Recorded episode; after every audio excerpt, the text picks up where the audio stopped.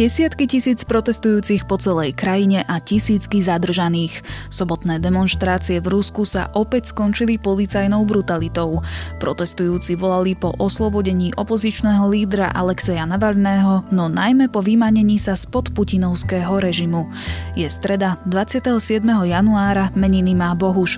Bude polojasno až oblačno, na severe lokálne snehové prehánky. Teplota sa bude pohybovať medzi minus 3 a 5 stupňami. Počúva Počúvate Dobré ráno, denný podcast denníka sme dnes s Janou Maťkovou.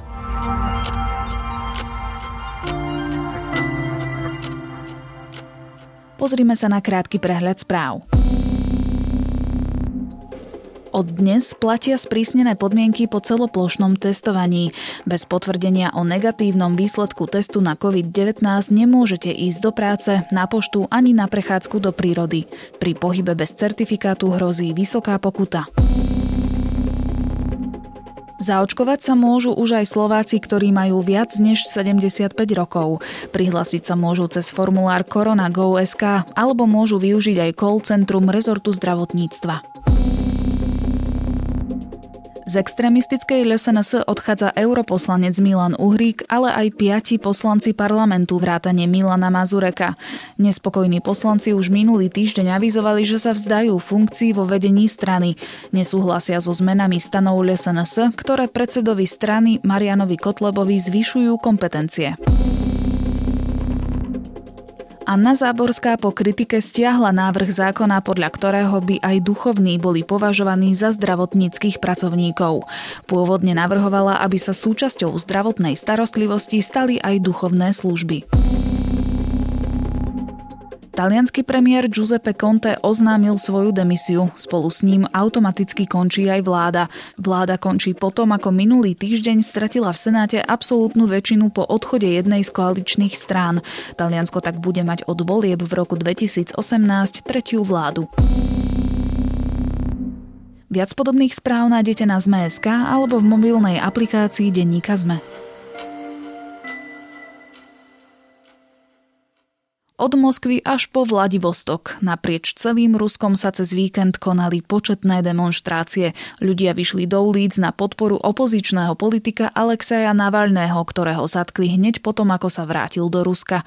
5 mesiacov sa zotavoval v Nemecku po otrave novičokom. Medzi tým sa objavili informácie, že za jeho otravou je ruská tajná služba a Navalného nadácia odhalila majestátny palácový komplex na brehoch Čierneho mora, ktorý má patriť Putinovi. Aká je aktu aktuálna situácia v Rusku a či krajina ide bieloruskou cestou, sa budem pýtať šéfa zahraničnej redakcie denníka ZME Matúša Krčmárika. With chants of Putin is a criminal and freedom for Navalny, thousands of demonstrators rallied throughout Russia. Government officials say at least 4,000 people gathered in Moscow's Pushkinskaya Square.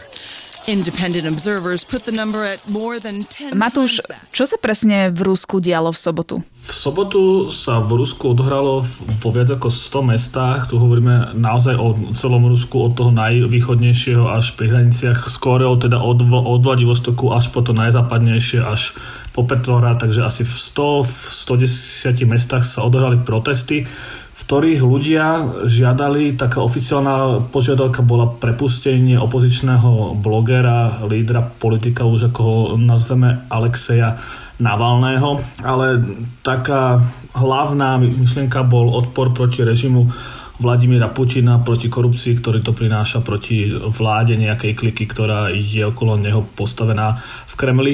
Ťažko sa rátajú počet ľudí, ktorí vyšli do ulic, lebo v niektorých mestách to boli stovky, možno aj desiatky, v niektorých mestách to boli tisíce, v Moskve sa, sa pohybujú čísla od, od 10 tisíc do 40 tisíc, ale dá sa povedať, že 10 tisíc ľudí po celom Rusku protestovali proti režimu Vladimíra Putina. Polícia pri tejto príležitosti zatkla tisíce ľudí, vrátane Navalného manželky Júlie a jeho spolupracovníkov, ktorí protesty organizovali. Medzi protestujúcimi neboli len mladí ľudia, ale aj starší a ako som spomínala, a vlastne aj tí nešlo len o demonstrácie vo veľkých mestách, ale naprieč celým Ruskom. E, mali však tieto demonstrácie nejaký zásadný vplyv? Zmenilo sa niečo? Ak sa pozrieme na požiadavku, ktorou je prepustenie Navalného, tak to sa nestalo logicky.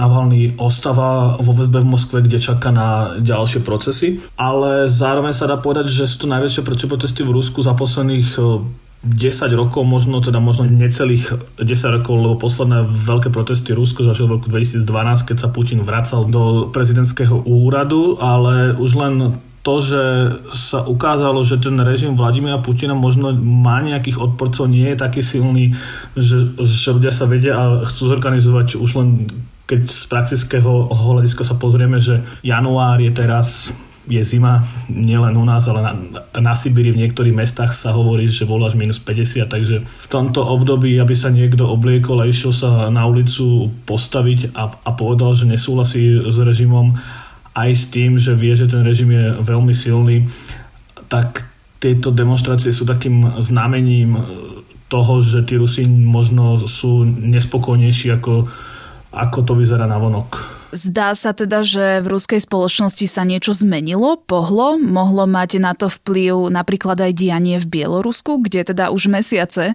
vidíme demonstrácie pre zmanipulované prezidentské voľby, ktoré e, vyhral opäť Lukašenko. Ruská spoločnosť sa hýbe roky. Toto, ja som to aj písal, že, že toto je skôr pokračovaním dlhodobého trendu, ktorý sa začal ešte na konci 0. rokov, keď sa Rusku darilo, lebo ropa bola na rekordných na úrovniach, bola Rusko malo peniaze, takže vedel pomáhať aj občanom, lenže potom tá ropa padla. Ruská vláda na čele s Putinom začala napríklad robiť e, zásahy do zahraničia, napadla Ukrajinu, obsadila Krym, potom minia peniaze na zásah v Sýrii, aj v Líbii. Takže ľudia vidia, že, že ten štát má menej peniazy ako mal a tie, čo má, sa minejú na veci, ktoré pre bežných občanov nie sú také dôležité, takže taký ten hnev tam narastal dlhšie, prišla dôchodková reforma, proti ktorej sa borili ľudia v menších počtoch ako teraz, ale borili sa.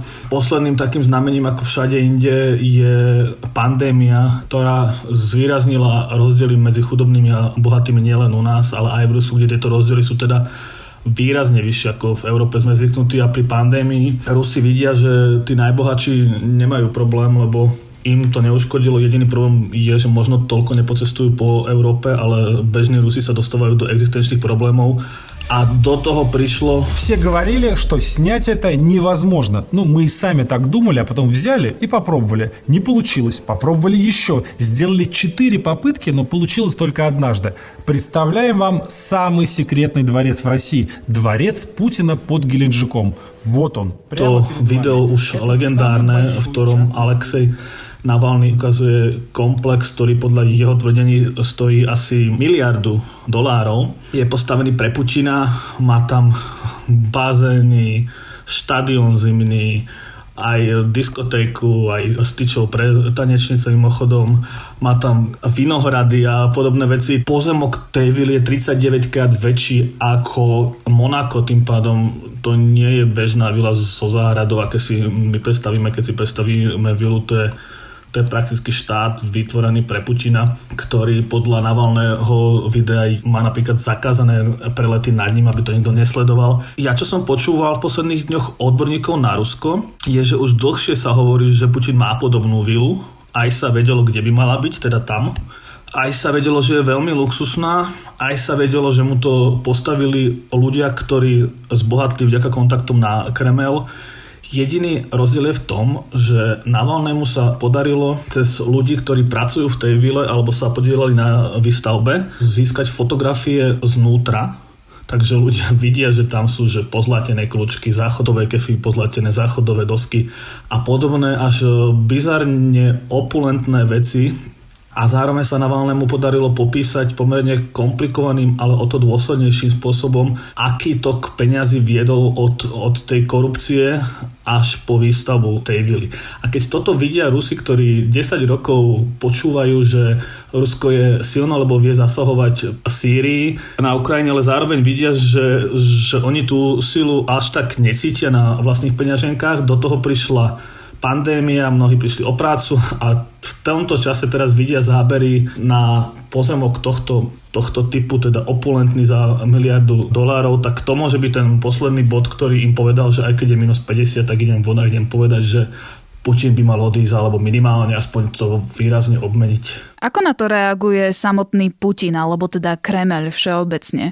Je tam nejaký náznak toho, že sa obávajú tej sily verejnosti, sily ulice? Pokiaľ ide o podozrenia, že tá vila je pre Putina, tak tam Kremel hovorí jednoznačne, že Putin nemá z toho nič, že ju nevlastní, čo je ale očakávané dokonca ani Navalny netvrdí, že ju vlastní oficiálne, že niekde na katastri je napísané, že to je Putinová, že ju využíva, čo je postup, ktorý poznáme nielen v Rusku. Takže tam sa Kreml obhajuje, že, to nevlastní. A pokiaľ ide o protesty Kreml dlhodobo hovorí, že Navalny je nepostatný, dokonca Putin veľmi dlho až donedávna, teda až myslím, že v posledných dňoch až, až prvýkrát povedal meno Navalny. On tým chcel keby zdôrazňovať, že je nepostatný, nezaujímavý a že mu ani nestojí za, za vyjadrenie. A v tomto pokračuje doteraz. Katka, Kreml hovorí, že tie protesty neboli také veľké. Hovorí, že, že sa stretlo niekoľko násilníkov, ktorí útočili na policajtov Hovorí, že dokonca v niektorých mestách demonstranti použili deti ako štít pred policajtmi, aby to potom na záberoch vyzeralo tak, že, že policajti bijú deti, ale toto sa nepotvrdilo, to je len tvrdenie miestnych úradníkov. A na samotnú kritiku sa Kreml nevyjadruje, lebo keďže Navalny je podľa nich agent západných tajných služieb, tak sa nemá prečo vyjadrovať. politician Alexei Navalny survived an assassination attempt in the summer after being poisoned with the nerve agent Novichok. He, as well as most Western nations, had blamed the Russian security forces.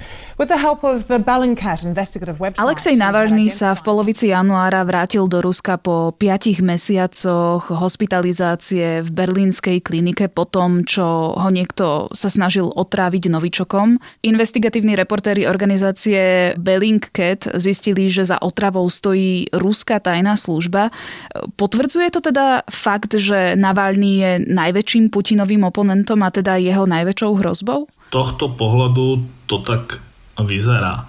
Keď sa naozaj pozrieme na ruskú opozíciu v posledných rokoch, tak tam vidíme rôzne typy opozície. A v parlamente je tzv. povolená opozícia. Štátna prorežimná, to sú komunisti a liberáli, ale liberáli v ruskom zmysle sú nacionalisti, radikálni nacionalisti. Tieto strany síce nie sú akože vo vláde, ale zároveň veľmi pomáhajú šíriť vládny narratív a aj veľmi útočia na Navalného. Skutočná opozícia sa do parlamentu nedostane a keď tak je tam marginálna, nepostatná. Takže tá skutočná opozícia je tiež veľmi roztrieštená. Tam sú logicky aj krajná pravica, aj liberáli toho európskeho typu, možno aj lavičiari, ktorí nesúhlasia s komunistami, ale chcú ísť proti Putinovi. Ale táto opozícia nemá v súčasnosti výraznejšiu tvár a do toho prišiel v posl- posledných rokoch Navalny, ktorý politicky je v lepšom prípade nevyhranený, lebo on hovorí najmä o o boji proti korupcii, ale nehovorí to o tom, ako chce vládnuť. A v tom horšom prípade je Navalny nacionalista, krajný pravičer, lebo chvíľami sa naozaj stretával s takýmito pochybnými skupinami a on napríklad podporoval aj ruský útok na Gruzínsko a, a podobne. On, on nie je ten typický demokrat, ako si možno v Európe predstavujeme, ale v súčasnosti je to tá najvýraznejšia osobnosť, ktorú ruská opozícia má.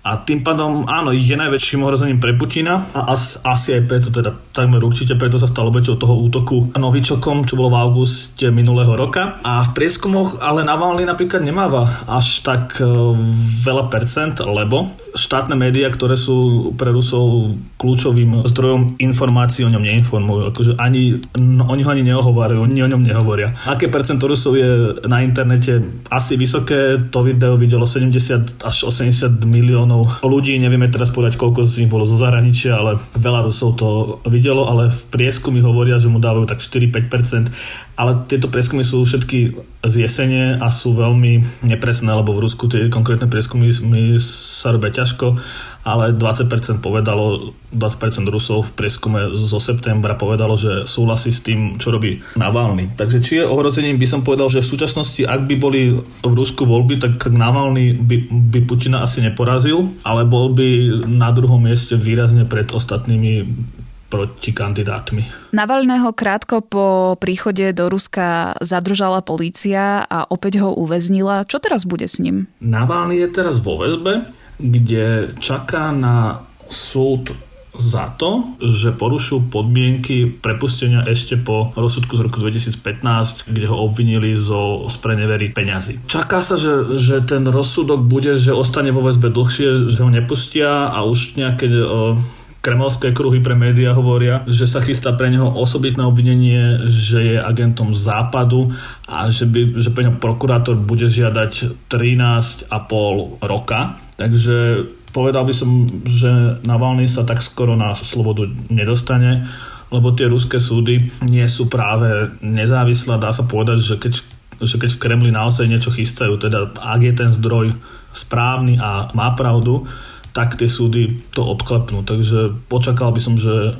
Navalny bude ešte niekoľko rokov za mrežami. Znamená to, že Putin ho chce politicky umlčať a tým sa vlastne zbaviť svojho konkurenta možného. Áno, ale zároveň mu tým bude vytvárať imič múčeníka, ale napríklad videli sme to pri Chodorkovskom, čo bol oligarcha z 90. rokov, ktorý sa veľmi rýchlo po nástupe moci Putina s ním pohádal, išiel do väzenia na približne na 10 rokov a keď sa dostal von, tak už nikoho nezaujímal, kým predtým bol ešte taká tvár opozície proti Putinovi. Takže je možné, že Putin sa spolieha, že pri, že pri Navalnom sa opakuje to, že keď sa dostane o 10 rokov von, tak už nikto nebude vedieť, kto je Navalný, tá generácia nadšených ľudí bude už mimo a pôjde sa ďalej, ale zároveň tá druhá možnosť je vždy, že Navalnému sa to podarí politicky prežiť ako hnutie, nie on ako osoba. Lebo on už vytvoril po celej krajine, vytvoril sieť buniek, ktoré pracujú pod jeho menom, odhalujú korupciu aj na lokálnej úrovni, aj na celoštátnej. Je to množstvo ľudí, ktorých režim asi nebude vedieť dať všetkých do väzenia. A teda to hnutie môže pokračovať. Čo z tohto bude pravda, uvidíme možno v najbližších týždňoch, mesiacoch, lebo teraz má to hnutie taký ten drive, má ten moment, keď je v pozornosti verejnosti, takže teraz môže ukázať, či prežije, aj keď priamo Navalny nie je v uliciach s ním. To som sa ťa vlastne na záver chcela spýtať, že čoho budeme svetkami v nasledujúcich týždňoch? Už teraz cez tento víkend sa znovu chystajú protesty v Rusku. Je možné, že opätovne tie protesty e, vymiznú a pôjdu do zabudnutia ako všetky tie, ktoré sme spomínali napríklad z roku 2012 alebo aj v roku 2017, kde boli veľké protesty, keď Navalny odkryl majetkové štruktúry alebo teda majetok e, premiéra Medvedeva. Pôjde to teda opäť do zabudnutia a Rusko zostane tým, čím je doteraz? Je možné aj, aj to, že ten sobotňajší protest bude ešte väčší a ďalší sobotňajší bude ešte väčší. My si teraz nevieme predstaviť, že by Putin odstúpil, padol, ale nevedeli sme si predstaviť rôzne veci a stali sa. A história posledných 10 ročí v Rusku nás ale učí, že to nejak vyšumí, tak ale to nás učilo aj pri Bielorusku a tie protesty trvajú takmer pol rok, aj keď teda musíme si priznať, že Lukašenko je ešte pri moci, ale je veľmi oslabený a keby sa dostal aj Putin do problémov a, a, a nemohol by rátať s jeho pomocou, tak by sa Lukašenko dostal do, do ohrozenia. A takže možno tieto dve krajiny budú takým príkladom, že, že keď sa v Bielorusku dalo pokračovať napriek tým tvrdým zásahom proti demonstrantom, takže, takže to skúsia aj tí ruskí aktivisti ale treba dodať, že Putin má oveľa silnejšiu pozíciu ako Lukašenko v Bielorusku. I'm not for Navalny or against Putin. I don't care who's in charge.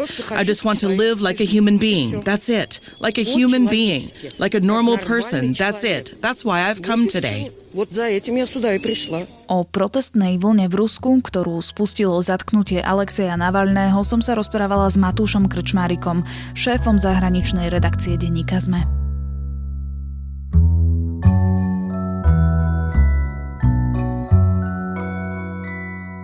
Asi každý z nás má v živote hudobné albumy, o ktorých by s určitosťou vedel povedať, že zásadne ovplyvnili jeho vkus a na ktoré s láskou spomína aj po rokoch.